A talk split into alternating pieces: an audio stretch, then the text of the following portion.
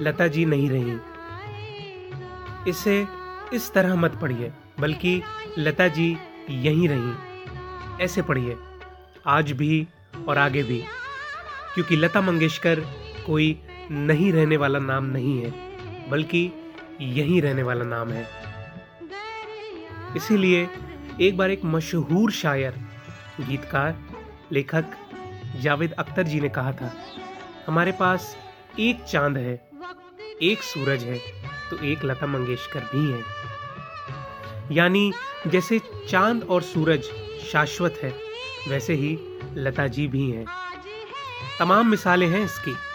जो उनकी ऐसी शख्सियत को पुख्ता करती है। आप हैं और सदा रहेंगी। हम सबके बीच, हमारे साथ, हम आपको कहीं नहीं जाने देंगे। सादर नमन। मेरी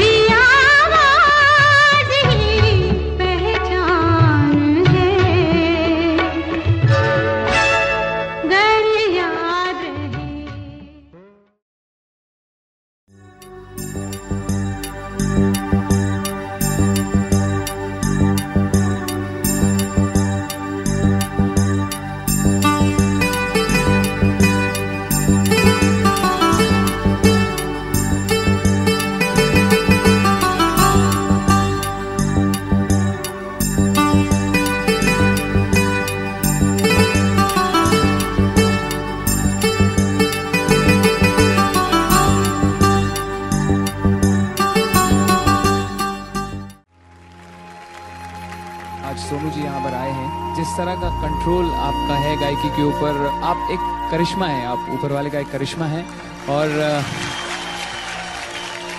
पहले एपिसोड में मैंने गाया था आई एम द बेस्ट कोई हीरो यहाँ तब मुझे शेखर जी ने कमेंट दिया था कि अगर परफॉर्मर बनो तो सोनू निगम जैसा बनो, क्योंकि वो भी डांस करते हैं, वो भी नाचते हैं, पर उनका सुर यहाँ से वहाँ नहीं होता I have not worked with Lata Mangeshkar.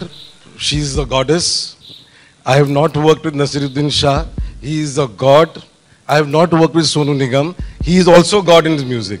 So, if when the time comes, we will definitely work. Now, I'm sure that I'm going to work with him.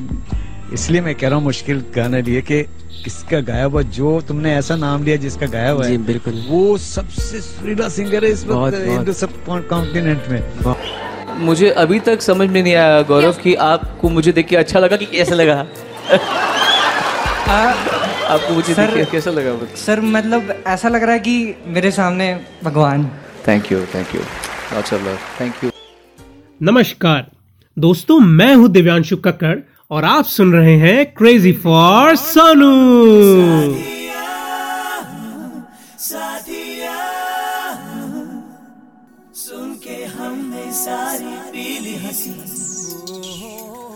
दोस्तों सारे गामा से शोहरत हासिल करते करते सोनू जी को अच्छे खासे बड़ी बड़ी फ़िल्मों के गाने मिलने लगे।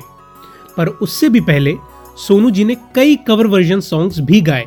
वो भी उस फनकार के, जिसे वॉइस ऑफ़ गॉड कहा जाता है, मोहम्मद रफ़ी साहब। यूँ तो हम सभी जानते हैं कि सोनू जी रफ़ी साहब को अपना म्यूजिकल फादर मानते हैं। और शायद इसी कारण से आज तक उन्हें क्लोन ऑफ़ मोहम्मद रफ़ी कहा जाता है। चला हूँ मैं। गली गली बाहर की, बस एक छाँव जुल्फ की, बस एक निगाह प्यार की, पुकारता बचपन में जब सोनू जी ने अपने माता पिता को स्टेज पर गाते देखा तो उन्हें लगा कि स्टेज पर गाना ही ज़िंदगी है।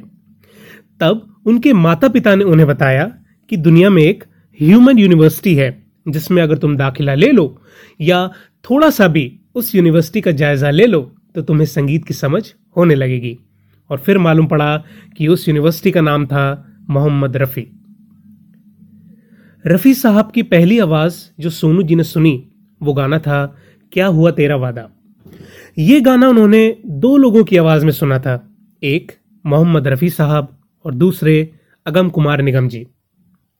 तो उन्होंने वो गाना याद कर लिया और फिर 1976 में उन्होंने वही गाना स्टेज पर गाया और यहाँ से शुरू हुआ सोनू जी और रफ़ी साहब का सफ़र।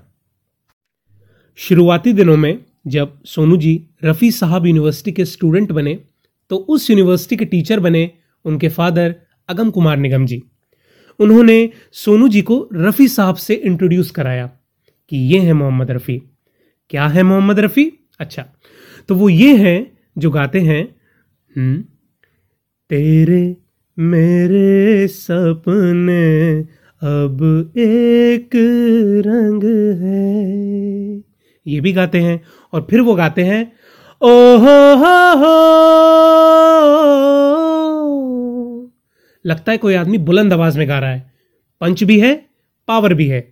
ये आदमी सॉफ्ट भी गा रहा है और दमदार भी गा रहा है। तो कौन है ये आदमी? गाइड में एक गाना था। "हम्म, दिन ढल जाए हाय रात ना जाए तू तो ना आए तेरी याद सताए दिन ढल जाए। अब ये गाना तब शूट नहीं हुआ था। तो रफ़ी साहब को कैसे मालूम पड़ा कि इस गाने का मूड क्या है? तो ये थे हमारे मोहम्मद रफ़ी साहब, जिन्होंने गाना गाया नहीं, गाना बयां किया। और अब होता है मेरे जाने का वक्त। फिर मुलाकात होगी आपसे इसी शो में, जिसका नाम है क्रेजी फॉर सोनू सुन सारी पीली हँसी।